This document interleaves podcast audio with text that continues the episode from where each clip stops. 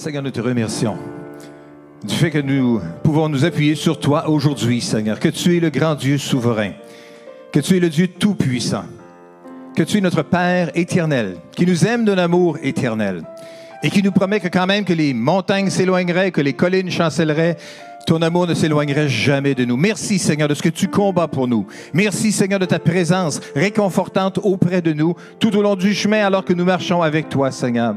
Et nous te prions que tu puisses continuer à agir puissamment dans chacune de nos vies, que tu puisses continuer à transformer nos vies, que tu puisses continuer à transformer notre communauté, que tu puisses continuer à transformer notre assemblée, que tu puisses continuer à transformer notre ville, Seigneur, notre province, le pays, Seigneur. Oh Éternel, que ton royaume vienne au milieu de nous, Seigneur, que ta gloire soit manifestée au milieu de nous, Seigneur. Prends la place qui te revient, Seigneur. Oh, notre Père, dans le nom puissant de Jésus prends la place qui te revient. Seigneur, en cette première journée où nous revenons en présentiel, nous voulons élever ton nom encore une fois, Seigneur, pour notre ville. Nous voulons te prier, Seigneur, pour cette ville qui, qui, qui, porte comme devise, Seigneur, fièrement, don de Dieu ferait valoir. Alors nous te prions, Seigneur, que tu puisses faire valoir le don de Dieu, que tu puisses valoir euh, la personne de Jésus, que tu puisses nous aider comme ville, Seigneur, comme citoyens de cette ville, Seigneur, à honorer ton nom, Seigneur, et à glorifier ton nom dans chacune de nos vies. Viens nous baptiser à nouveau de ta puissance. Viens nous baptiser à nouveau de ta présence, Seigneur. Viens nous baptiser à nouveau de ta grâce et de ton amour. Et nous te donnons à toi seul la gloire, Seigneur, au nom puissant de Jésus. Amen. Et Amen. Amen. Je vous invite à prendre vos places. Et je veux juste inviter, euh, remercier les musiciens. Merci Christian et toute l'équipe qui était ici à 7h45 ou même bien avant. 7 hmm? h Alléluia. On est aujourd'hui le 6 juin 2021. Et aujourd'hui, ça marque le début d'une nouvelle étape. Bien oui, c'est une réunion en présentiel. Je sais qu'on a eu des, réunions en présentiel au mois de mars, euh, malheureusement pendant juste quelques, euh, quelques semaines. Mais euh, vous savez que depuis lundi dernier, la région de la capitale nationale est passée en zone orange, euh, ce qui nous permet de maintenant euh, réunir une centaine de personnes maximum dans une salle, dans un lieu de culte. Alors, on a bénéficié aujourd'hui et on profite, de cela aujourd'hui, mais on, on, a à quelque part le sentiment qui, j'imagine, est partagé par la population en général que le déconfinement, cette fois-ci, c'est probablement pour de bon dans le sens où euh, le nombre d'hospitalisations continue à baisser, le nombre de vaccins administrés, lui, continue à augmenter, les rendez-vous pour les deuxièmes doses se prennent de façon euh, importante aussi, de façon, hmm, je sais que ça va se développer cette semaine. Plusieurs personnes présentes ici dans cette salle aujourd'hui euh, auront l'occasion cette semaine, dès peut-être demain matin, de commencer à prendre rendez-vous pour la deuxième dose et le faire devancer. Alors, on bénit le Seigneur pour cela et on rend grâce à Dieu pour ça. Mais vous savez, le mois de juin, ça marque euh, quelques, quelques souvenirs quand même hein, dans, notre, dans notre imaginaire collectif nous, au Carrefour chrétien de la capitale. Ça nous rappelle notamment le premier dimanche de juin 2017. Euh, dimanche qu'il n'y a pas eu de réunion cette, ce dimanche-là. C'était effectivement euh, il y a quatre ans que dans la nuit du 3 au 4 juin 2017, on avait eu un feu, un feu majeur au 900 Le Bourgneuf. Et euh, ça a été un choc brutal. Euh, nul ne s'attendait à ça. C'était complètement inattendu.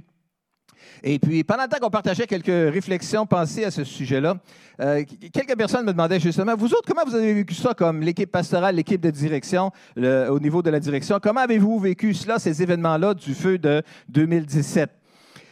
bien, je vais vous dire franchement qu'on n'a vraiment pas eu le temps de faire une grosse analyse sur ça. Euh, je sais que dans une bonne gestion de nos émotions, on devrait prendre le temps de bien réfléchir comme il faut.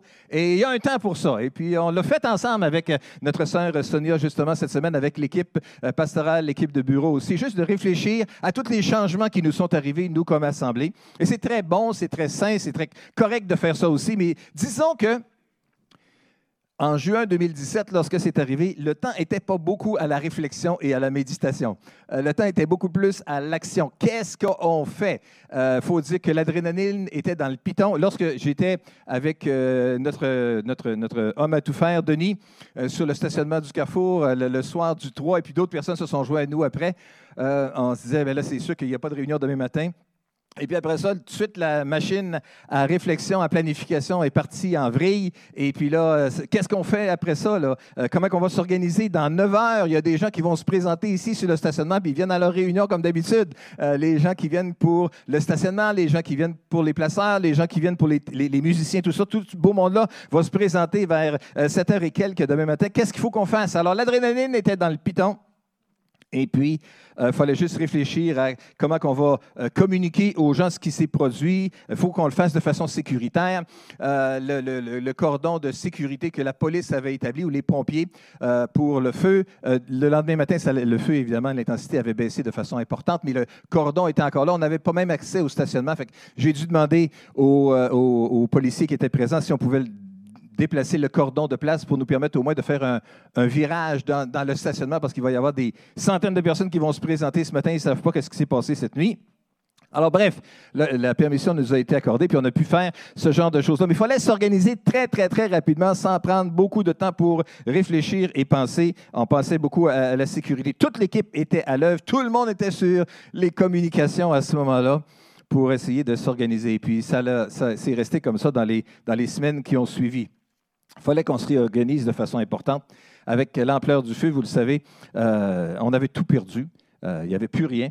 Euh, les notes que j'avais laissées sur mon bureau le samedi matin même, elles étaient flambées ou mouillées ou enfumées ou la somme des trois ou dans, un, dans, une certaine proportion les rapports qu'on avait préparés, les réflexions qu'on avait, les planifications qu'on faisait pour l'avenir, tout ça était tout perdu maintenant. En tout cas, toute la version papier était perdue.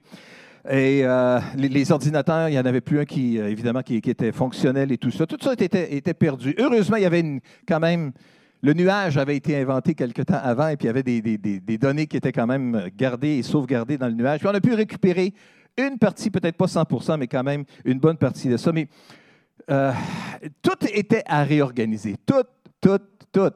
Euh, le numéro de téléphone du Carrefour, 418-627-3050, qui est encore le même numéro de téléphone aujourd'hui, mais il n'y avait personne pour répondre au bout du fil parce qu'il n'y avait plus de téléphone pour répondre non plus.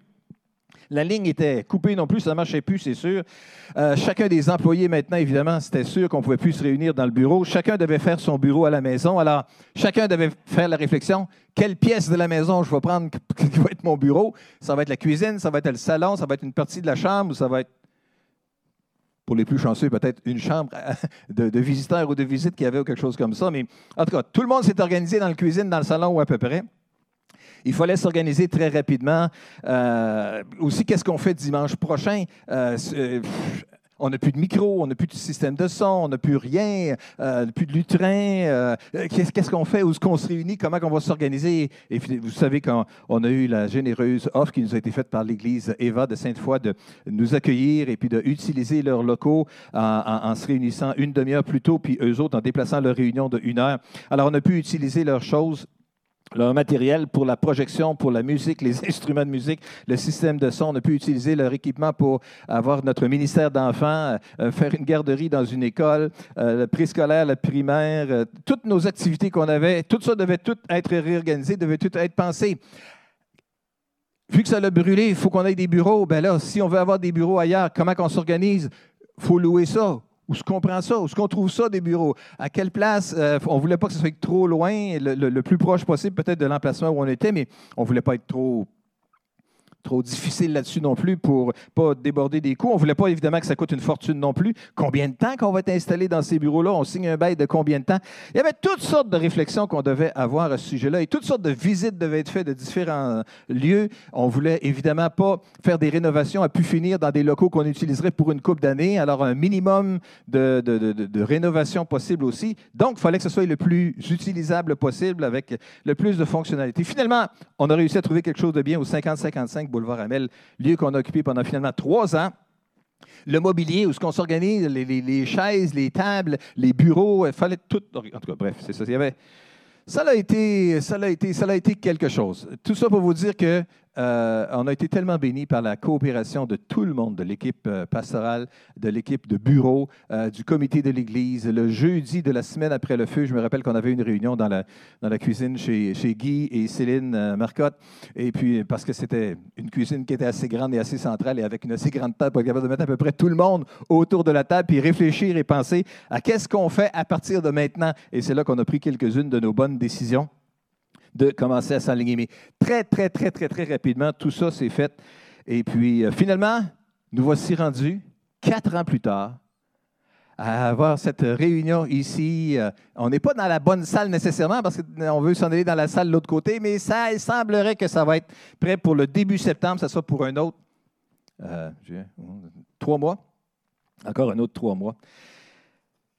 Après ça, vous savez, hein, il, y a eu, euh, il y a eu toute l'histoire de, la COVID qui est apparue et puis tous les changements. Puis après ça, les réunions, on s'est réunis euh, à, Eva pendant six mois. Après ça, on, euh, on a trouvé une autre salle au cinéma, puis on s'est organisé là pendant deux ans et quelques, et puis on a été bénis par tout ça. Puis après ça, la COVID est arrivée, ça a mis fin aux réunions en présentiel à ce moment-là, et ça a mis fin pour de bon, finalement, notre présence au cinéma. Qu'est-ce qu'on fait avec le matériel qui est là? Toutes sortes de choses comme ça qui ont été continuellement en réorganisation. Ça a été la grosse adrénaline quand même pendant plusieurs, plusieurs, plusieurs, plusieurs, plusieurs mois. Ça, c'est des souvenirs qu'on peut avoir. Mais ça, c'est le passé. Mais aujourd'hui, c'est autre chose. Aujourd'hui, on débute quelque chose vers quelque chose d'autre. Juin, le mois de juin, le, début de juin marque aussi euh, un autre souvenir important dans l'histoire euh, collective. Et puis, je m'en voudrais de ne pas juste glisser quelques secondes là-dessus. C'était le 6 juin 1944 que s'est déroulé un événement important dans le déroulement de la Deuxième Guerre mondiale. S'il y en a quelques-uns qui se rappellent encore un peu de ces événements-là, c'était le jour J, le grand jour du débarquement de Normandie. 156 000 hommes et femmes, peut-être quelques-unes, j'imagine. À l'époque, remarquez que c'était surtout des hommes-hommes euh, qui participaient au débarquement. Quand même 156 000 personnes. C'est du monde, ça une journée qui ont débarqué. 6 939 navires qui ont participé à l'opération. C'est du bateau longtemps, ça. Ça en fait des hélices. Ça en fait du personnel là-dedans. Il y a eu finalement quelque chose comme 10 600 morts aussi, malheureusement, lors de cette journée-là blessés, disparus. Là-dedans, il y a 6600 Américains quand même. Il y a 3000 Britanniques et il y a quand même 950 Canadiens, dont euh, plusieurs personnes qui étaient peut-être originaires du Québec. Différents régiments euh, du Québec ont participé là-dedans, comme les fusiliers du Mont-Royal, comme le régiment Maisonneuve, comme le régiment de la Chaudière. Bref, ça a été un grand moment et puis ça a permis finalement un revirement de euh, la situation en Europe. Et puis, c'est à partir de ce moment-là que les Alliés ont commencé à conquérir une place après l'autre grand moment de notre grande histoire. Et pour les plus jeunes, ben, c'était la tranche histoire des vieux temps, des grands-parents ou de quelque chose comme ça. Mais aujourd'hui, on est le 6 juin 2021. Qu'est-ce que c'est qu'on a à dire? Quel est notre message? Quel est notre message central? Comme Église aujourd'hui, qu'est-ce que c'est que Dieu a à nous dire? Alors qu'on arrive à l'aube d'une nouvelle étape, nous comme assemblée, qui veut continuer à rayonner dans cette ville de Québec, comme euh, euh, je l'ai mentionné tantôt dans la prière, qui, a comme devise Don de Dieu ferait valoir. On occupe une place stratégique spirituellement dans cette ville-là pour être capable de propulser ensemble l'Église évangélique et à, prendre une place de plus en plus grande et de plus en plus importante dans cette ville, non pas pour contrôler puis dominer sur les gens, mais juste pour faire valoir le don de Dieu, expliquer Jésus aux gens et leur présenter à quel point Jésus est une solution merveilleuse et extraordinaire pour eux alors qu'on est à l'aube de cette nouvelle étape et qu'il n'y a pas une tragédie soudaine qui se présente devant nous, quel est notre message? Et le message est le suivant. C'est l'amour. Le message central de l'Évangile, c'est l'amour. Dans Jean chapitre 13, versets 34 et 35, Jésus nous rappelle, Je vous donne un commandement nouveau. Aimez-vous les uns les autres. Oui, comme je vous ai aimé. Aimez-vous les uns les autres? À ceci, tous reconnaîtront que vous êtes mes disciples à l'amour que vous aurez les uns pour les autres. Moi, je sais, vous avez déjà entendu ce message-là bien des fois. Vous avez entendu ce verset-là bien des fois. Vous l'avez lu. Vous le savez. Vous le connaissez, probablement par cœur. Et puis vous vous dites, oui, hmm, c'est bon, ça. Ça, c'est vraiment ça. Mais je vais vous dire à quel point c'est vraiment quelque chose qui est d'actualité. Jésus nous dit que, le message central, c'est le commandement nouveau, le commandement. Un commandement qui nous donne, c'est de s'aimer les uns les autres. Nous vivons dans un monde où on ne valorise pas tant que ça l'amour mutuel. Nous vivons dans un monde qui est imprégné de racisme.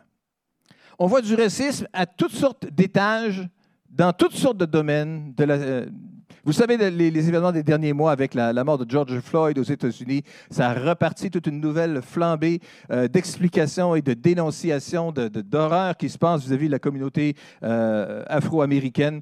Et pas juste afro-américaine, mais dans plein d'autres pays dans le monde aussi. Toutes sortes de racisme à toutes sortes d'égards.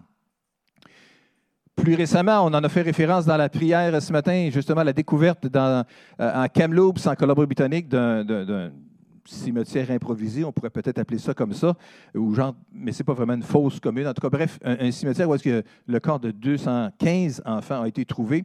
Et puis là, il y a plein de recherches qui commencent. Aïe, aïe, aïe. Euh, euh, il y en a qui commencent, je pense, en Nouvelle-Écosse, c'est ça, puis il y en a d'autres pays, dans d'autres circonscriptions, dans d'autres provinces aussi sans aucun doute au Québec. Quelles sont les découvertes qui seront faites suite à cela? Qu'est-ce que ça va continuer à soulever? Et ça nous montre à quel point que la majorité blanche, disons ça comme ça, au Canada, a pu dominer de façon importante les Premières Nations pendant des années. Puis dominer, c'est un faible mot euh, concernant toutes les choses qui ont pu se passer. Et de façon tellement plus actuelle, parce que là, on reparle on se dit que oui, c'est ça. On traitait mal les Premières Nations à l'époque. On disait les Indiens. Euh, hein. Et nous autres, on était les cowboys. Et puis, les cowboys, c'est les bons, les Indiens, c'est les méchants. C'est les cowboys qui gagnaient tout le temps hein, dans, les, dans les films américains. Euh, c'est comme ça qu'on voyait ça. Mais c'est tellement plus que ça, c'est tellement plus que des choses historiques, c'est encore tellement réel aujourd'hui. Et puis, les gens de la, des Premières Nations réalisent cela. Puis, je veux juste dire aux gens des Premières Nations qui peuvent nous écouter, quoi? Et puis pour les gens qui sont les Inuits de la Côte-Nord, ben, Chemdu Chalamak, qui veut dire. Euh, non, pas bonjour, bonjour. Que le Seigneur vous bénisse, c'est ça. Mais euh, bonjour, bonjour chrétien, c'est ça. Malheureusement, mon Inou s'arrête à ce, moment-ci. Mais... ça, c'est une chose, les relations entre les différentes nations. Mais il y a d'autres choses également aussi qui peuvent nous diviser et qui nous divisent. Est-ce qu'on est des partisans de la grande réinitialisation? The Grand Reset. Vous ne savez peut-être pas ce que j'en parle, ce que, je veux dire. C'est très bien si vous ne savez pas ce que je veux dire. Ou peut-être vous croyez plutôt dans le grand mensonge, le grand camouflage qui peut se produire à travers tout cela. De quel groupe faites-vous partie? Est-ce que vous faites partie des moutons soumis et aveuglés par les autorités? Ou est-ce que vous faites partie des revendicateurs rebelles et éclairés qui connaissent eux plus que les autres? Est-ce que vous êtes aujourd'hui des partisans de François Legault, de Horacio Arruda, ou plutôt de Jean-Jacques Crèvecoeur, ou d'Alexis Cossette-Trudel, ou de Maxime Bernier? On a tellement de choses qui nous divisent. Les uns méprisent les autres. Comment ça se fait qu'il y a du monde intelligent qui peuvent penser des choses comme ça? Comment ça se fait que. Puis les autres personnes de l'autre côté me disent comment des gens intelligents ne peuvent pas réfléchir un peu plus et puis voir un peu plus la lumière évidente qui brûle à travers ça? Eh bien, nous, comme peuple de Dieu, on se retrouve dans le milieu de tout ça. Et c'est là que la question est encore pertinente. Quel bord qu'on est, nous autres? Qu'est-ce que c'est la position de l'Église à ce sujet-là? Notre position est à un autre niveau. Notre message, c'est l'amour. Ce que Jésus nous appelle à vivre, c'est l'amour. C'est pas on est-tu avec ci ou on est-tu avec ça, mais c'est d'apprendre et de vivre et d'expérimenter comme une expérience réelle dans notre vie l'amour les uns pour les autres. Jésus nous appelle à s'aimer les uns les autres, non pas à se critiquer les uns les autres. Aimez-vous les uns les autres. Non pas combattez-vous les uns les autres ou essayez de vous convaincre les uns les autres. Non, aimez-vous les uns les autres. Il y a tellement de sujets qui pourraient nous polariser, qui vont nous forcer à prendre position et puis nous dire, et puis nous mettre droit devant les yeux, de quel côté es-tu? Où te tiens-tu? À cette, à cette chose-là, moi je dirais, ce que nous devrions répondre, je suis ni du côté A ni du côté B, je suis du côté du royaume de Dieu.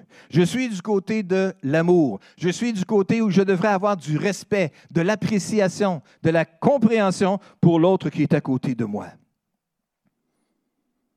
Aimez-vous les uns les autres, comme je vous ai aimé. L'amour, ici, c'est une action plutôt qu'un sentiment. Le commandement nouveau que Jésus nous appelle, à cause de... Commandement, c'est ça, le commandement est nouveau, Jésus nous le dit, à cause de l'exemple qui nous est donné et à cause du cadre dans lequel il s'exprime. Parce que dans cette, dans cette époque-là, ou à ce moment-là, que lorsque Jésus a dit qu'on devrait s'aimer les uns les autres, après ça, il a démontré par son action, il a lavé les pieds des disciples, donc il a montré qu'il était prêt à prendre soin de leurs besoins particuliers, essentiels, primaires. Et puis après ça, en allant jusqu'à la croix aussi pour leurs besoins spirituels importants, Jésus montre à quel point l'amour, c'est dans le fond le don de soi. L'amour, c'est de passer à l'action, c'est de passer au service de l'autre. Aimer les, autres, ce n'était pas juste un nouveau commandement. Ce n'était pas véritablement, dans le fond, quelque chose de nouveau, dans le sens que ça arrivait de nulle part. Parce que dans l'Ancien Testament, nous lisons dans Lévitique 19, verset 18, Tu aimeras ton prochain comme toi-même. Donc l'idée d'aimer son prochain comme soi-même était déjà là présent parmi le peuple de Dieu. Mais aimer les autres comme Jésus aimait les autres, ça, c'était révolutionnaire.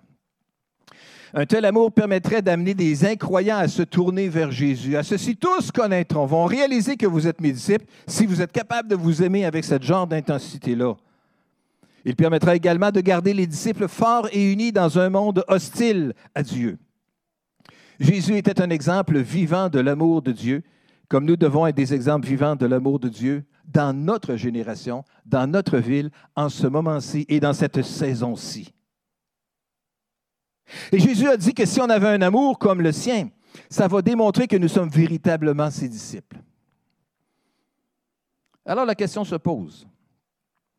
Lorsque les gens nous regardent, lorsque le monde jette un coup d'œil sur nous, nous, nous, là, le carrefour chrétien de la capitale, nous qui sommes ici et nous qui sommes là, à la maison aussi. Lorsque les gens nous regardent, qu'est-ce qu'ils voient? Est-ce qu'ils voient nos petites querelles? Est-ce qu'ils voient de la jalousie? Est-ce qu'ils voient de la division dans notre Église?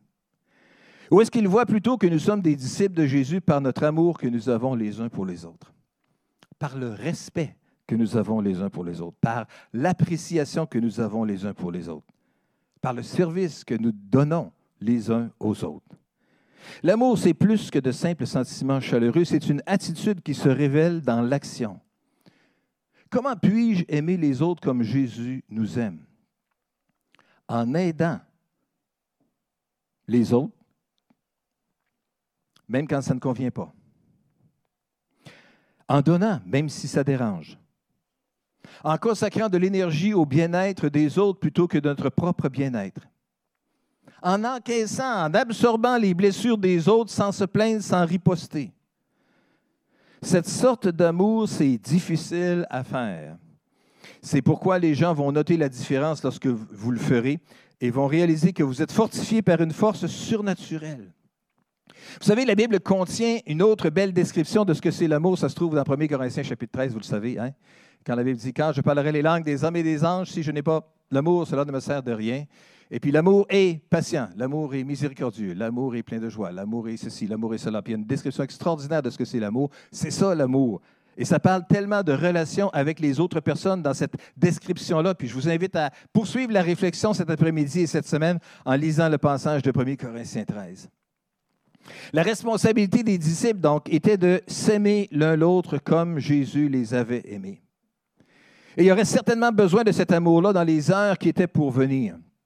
Vous savez, dans l'Évangile de Jean, le mot amour n'est utilisé qu'à 12 occasions dans les 12 premiers chapitres de l'Évangile de Jean. Jean 1 à 12, 12 fois le mot amour est utilisé. Mais dans les chapitres qui suivent, dans les neuf chapitres suivants, du chapitre 13 jusqu'au chapitre 21, il est utilisé 44 fois.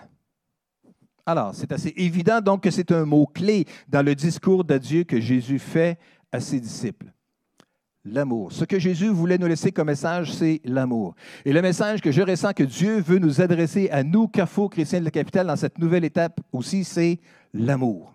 On a besoin de découvrir, d'expérimenter et de vivre la plénitude de cet amour-là les uns envers les autres, afin que les autres puissent voir comment Jésus nous a transformés. C'est un commandement nouveau. Nouveau ne veut pas dire dans le sens de quelque chose qui est nouveau dans le temps, quelque chose qui n'aurait pas existé auparavant, comme je l'ai mentionné tout à l'heure, parce que l'amour était déjà important pour le peuple de Dieu, même dans la période de l'Ancien Testament.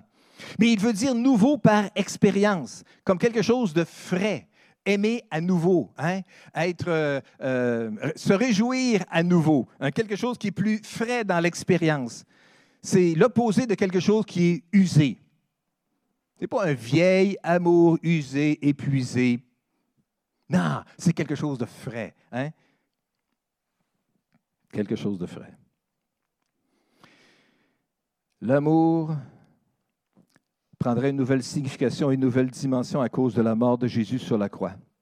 Et avec la venue du Saint-Esprit, l'amour aurait une nouvelle puissance dans leur vie. Et c'est l'amour qui serait la nouvelle évidence, la véritable évidence, la preuve irréfutable que nous sommes et que nous appartenons véritablement à Jésus-Christ, que nous sommes véritablement des disciples de Jésus.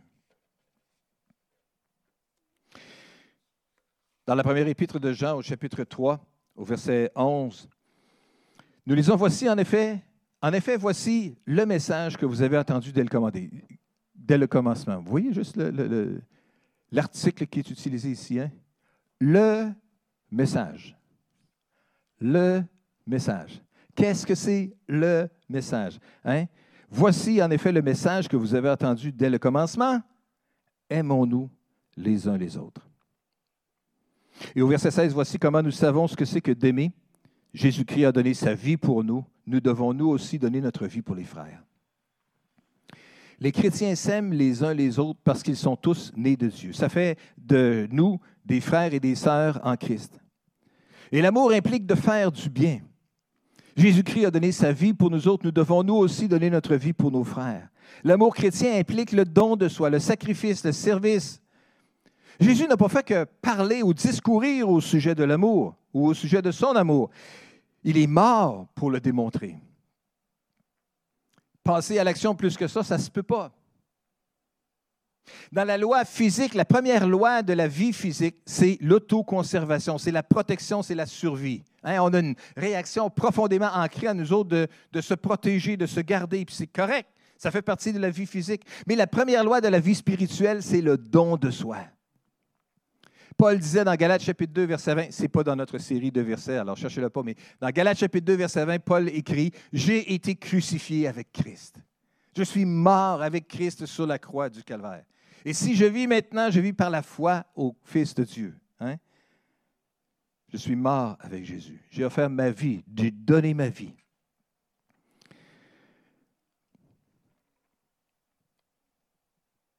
Aimons-nous les uns les autres.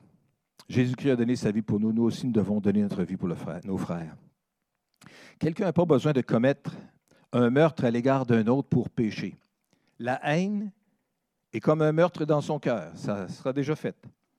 Un homme n'a même pas besoin de haïr son frère pour être coupable de péché. Tout ce qu'il a à faire, c'est de l'ignorer, d'être indifférent à ses besoins. Et c'est là où le message, le message arrive. L'amour, c'est de ne pas être indifférent vis-à-vis de l'autre. C'est nous, comme communauté, comme chrétiens, comme des croyants, comme des disciples de Jésus qui vivons aujourd'hui dans la capitale nationale au Québec, qu'on se sent à des milliers de, kilomètres de Kamloops, ben, qu'on se sent quand même touché par ce qui est arrivé dans l'histoire à cet endroit-là. On n'est pas ignorant, on n'est pas indifférent à cela. Et on réalise la douleur extrême que ça peut soulever dans le cœur des gens des Premières Nations. Le véritable amour se trouve dans l'action, pas dans les sentiments. Le véritable amour produit le don de soi de façon désintéressée sans calculer quel bienfait on pourrait recevoir en retour. La plus grande action portée par l'amour, c'est de se donner pour les autres. Comment pouvons-nous donc donner notre vie pour les autres? On n'a plus besoin de remonter à la croix. Jésus l'a fait une fois pour nous. On ne peut rien rajouter à cela. C'était pleinement suffisant. Quand Jésus était sur la croix, il a dit Tout est accompli. Bien, tout était accompli encore pour de bon. Mais comment, quand même, dans ce passage-là, ça nous dit si nous aussi nous devons donner notre vie pour les frères. Comment est-ce qu'on peut donner notre vie pour les frères? Bien, comme disait l'autre, je suis heureux que vous posiez la question. On peut faire ça en servant les autres, sans aucune arrière-pensée de recevoir quoi que ce soit en retour. Simplement en le faisant, en le donnant. Parfois, c'est plus facile de dire peut-être qu'on serait prêt à mourir pour les autres au lieu de vivre pour eux. Ça implique de mettre les intérêts, les désirs des autres en premier. Ça désire de faire passer les autres devant nous autres. Et ça, on n'est naturellement pas porté du tout, du tout de cette façon-là.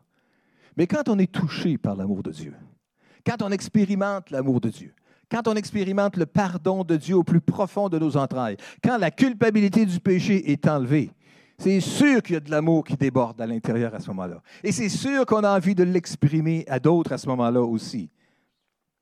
Dans Philippiens chapitre 2, versets 3 et 4, Paul écrit aux chrétiens de la ville de Philippe et leur dit Ne faites donc rien par esprit de rivalité ou par un vain désir de vous mettre en avant, mais au contraire, par humilité, considérez les autres comme plus importants que vous-même. Et que chacun regarde non ses propres qualités, mais celles des autres. Et je suis bon, je suis fin, je fais-tu bien ci, je fais-tu bien ça? Ce n'est pas nécessairement comme ça qu'un chrétien devrait réagir quand il est rempli du Saint-Esprit. Un être naturel peut penser comme ça. Et il n'y a rien de mal à être capable de reconnaître les talents qu'on pourrait avoir. C'est peut-être moins bon. Et c'est effectivement super pas bon quand on met l'enfant sur ce que nous, nous sommes, au lieu de penser à qu'est-ce que les autres sont. Paul écrit ici, considérez les autres comme plus importants que vous-même. Voyez-vous, plusieurs personnes, même des chrétiens, ne vivent que pour faire bonne impression sur les autres ou pour se faire plaisir d'abord. Et c'est si profondément inculqué à l'intérieur. Mais ces ambitions égoïstes et le vain désir de se mettre en avant n'amènent que de la discorde. Dans ce passage ici, l'apôtre Paul souligne l'importance de l'unité spirituelle et il demande aux Philippiens de s'aimer les uns les autres et d'être un en esprit et d'être capable d'avancer ensemble. Lorsqu'on traverse ensemble, lorsqu'on travaille ensemble en s'occupant des problèmes des autres, comme s'ils étaient nos problèmes, nous démontrons en action l'exemple de Christ qui était prêt à mettre les autres en premier. Et c'est là qu'on va être capable d'expérimenter l'unité que Dieu veut qu'on puisse expérimenter. Alors ne nous préoccupons pas autant que ça de faire bonne impression ou de combler nos besoins au point de, prendre des, de rendre les relations tendues dans la famille de Dieu mais au contraire, cherchons plutôt à considérer les besoins des autres et à chercher à aider, à soutenir et à appuyer l'autre. L'ambition égoïste peut détruire une Église, mais une humilité véritable peut l'édifier. Alors que nous nous engageons dans une nouvelle étape où nous sommes une Église qui veut bâtir des vies, où Jésus-Christ bâtit des vies. Jésus va bâtir des vies dans des relations solides lorsqu'on va être capable de s'aimer les uns les autres, de se servir les uns les autres, de se considérer les uns les autres, de prendre soin les uns des autres. Être, humble implique d'avoir une perspective juste à notre égard. Ça ne veut pas dire qu'on devrait se dénigrer, comme je l'ai mentionné tantôt. Devant Dieu, nous sommes pécheurs et nous ne pouvons être sauvés que par sa grâce. Mais nous sommes sauvés. Nous avons expérimenté sa grâce dans nos vies. Et ainsi, nous avons une grande valeur dans le royaume de Dieu. Et on peut juste avoir cette assurance-là profonde. Nous sommes appelés enfants de Dieu. Voici quel amour le Père nous a témoigné pour que nous soyons appelés enfants de Dieu. Et nous le sommes. Nous sommes des enfants de Dieu. Donc nous sommes aimés du Père. Et on peut juste trouver un grand réconfort, une grande sécurité dans notre cœur, dans notre âme, dans nos émotions à ce sujet-là. Mais par contre, on devrait enlever nos yeux de juste sur nous et les porter ailleurs. Nous devons donc mettre de côté notre égoïsme et traiter les autres avec respect, honneur et courtoisie. Considérer les intérêts des autres comme plus importants que les nôtres nous rapproche de Jésus qui était le véritable exemple d'humilité à suivre.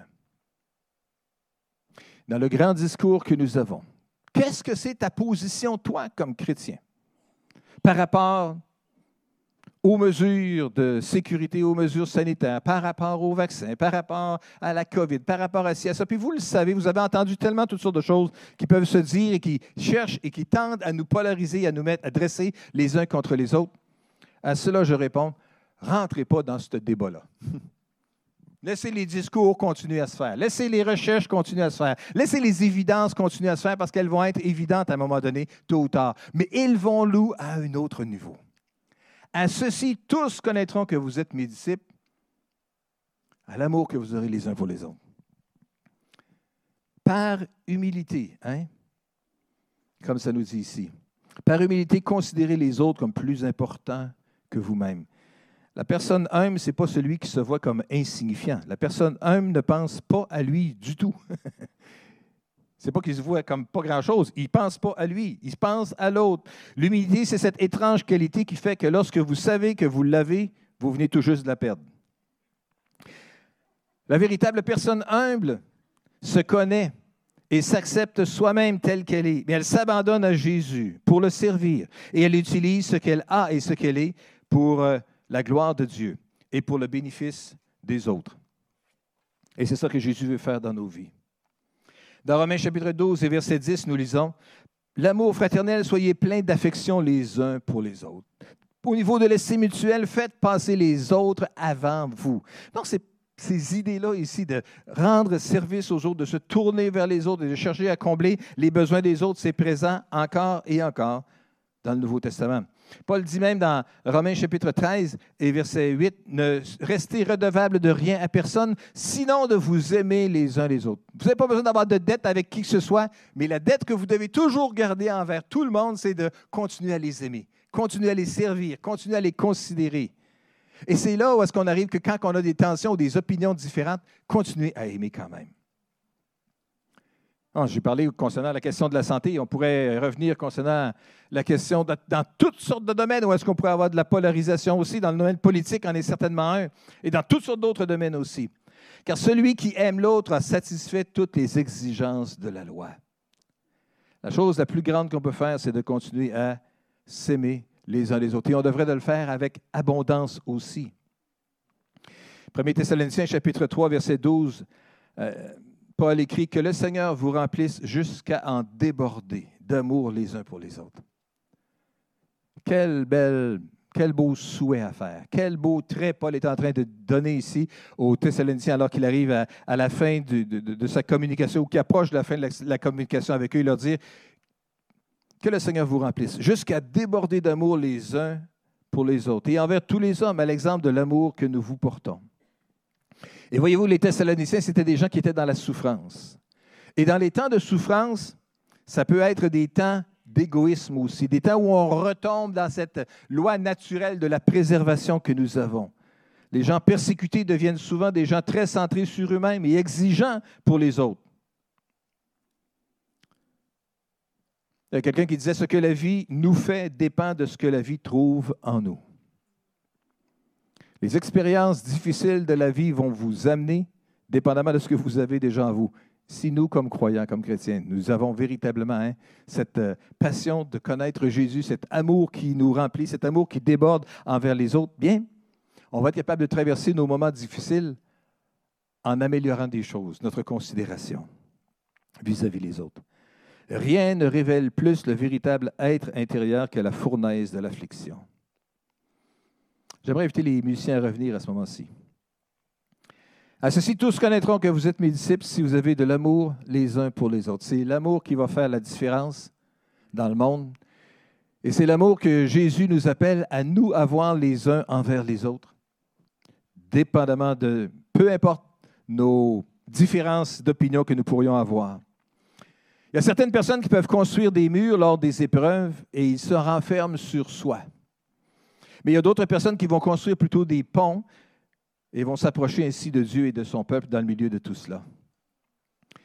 Voici le message que nous avons reçu de lui, c'est que nous devons nous aimer les uns les autres.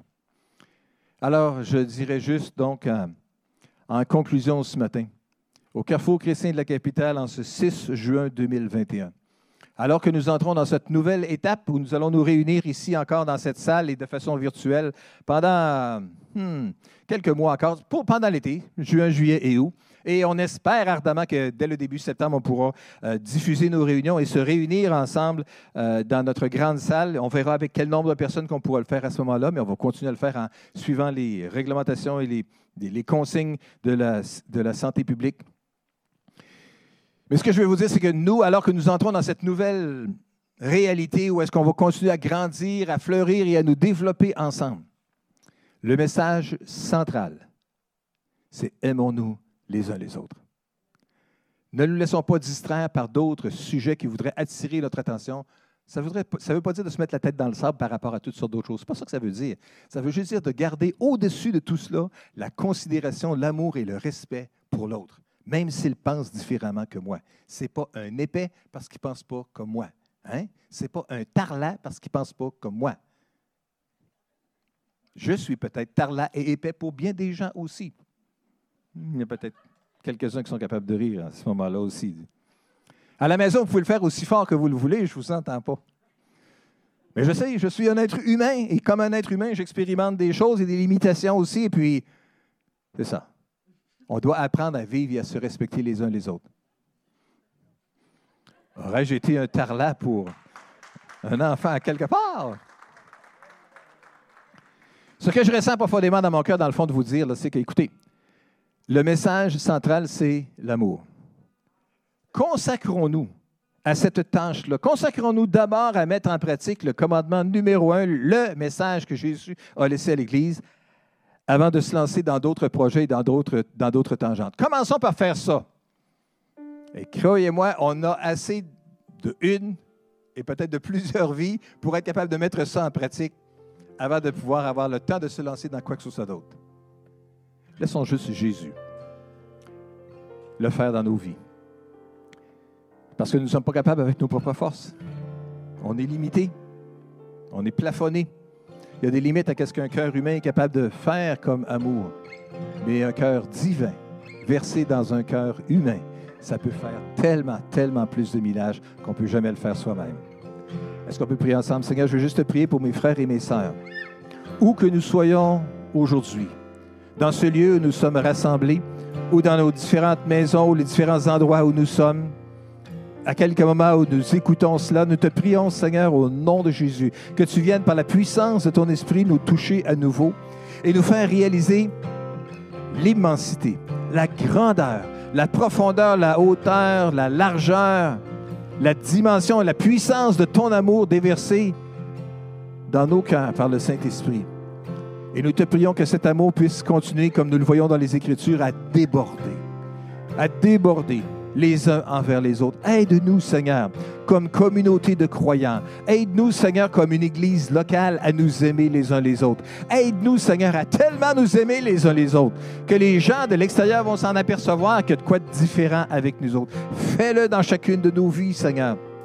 C'est au-delà de nos capacités humaines mais c'est certainement à l'intérieur du mandat que tu nous as donné et que tu veux nous donner la capacité de pouvoir le faire. Aide-nous à nous aimer les uns les autres comme tu nous as aimés et nous te donnerons à toi seul la gloire, notre Père. Au nom puissant de Jésus. Amen.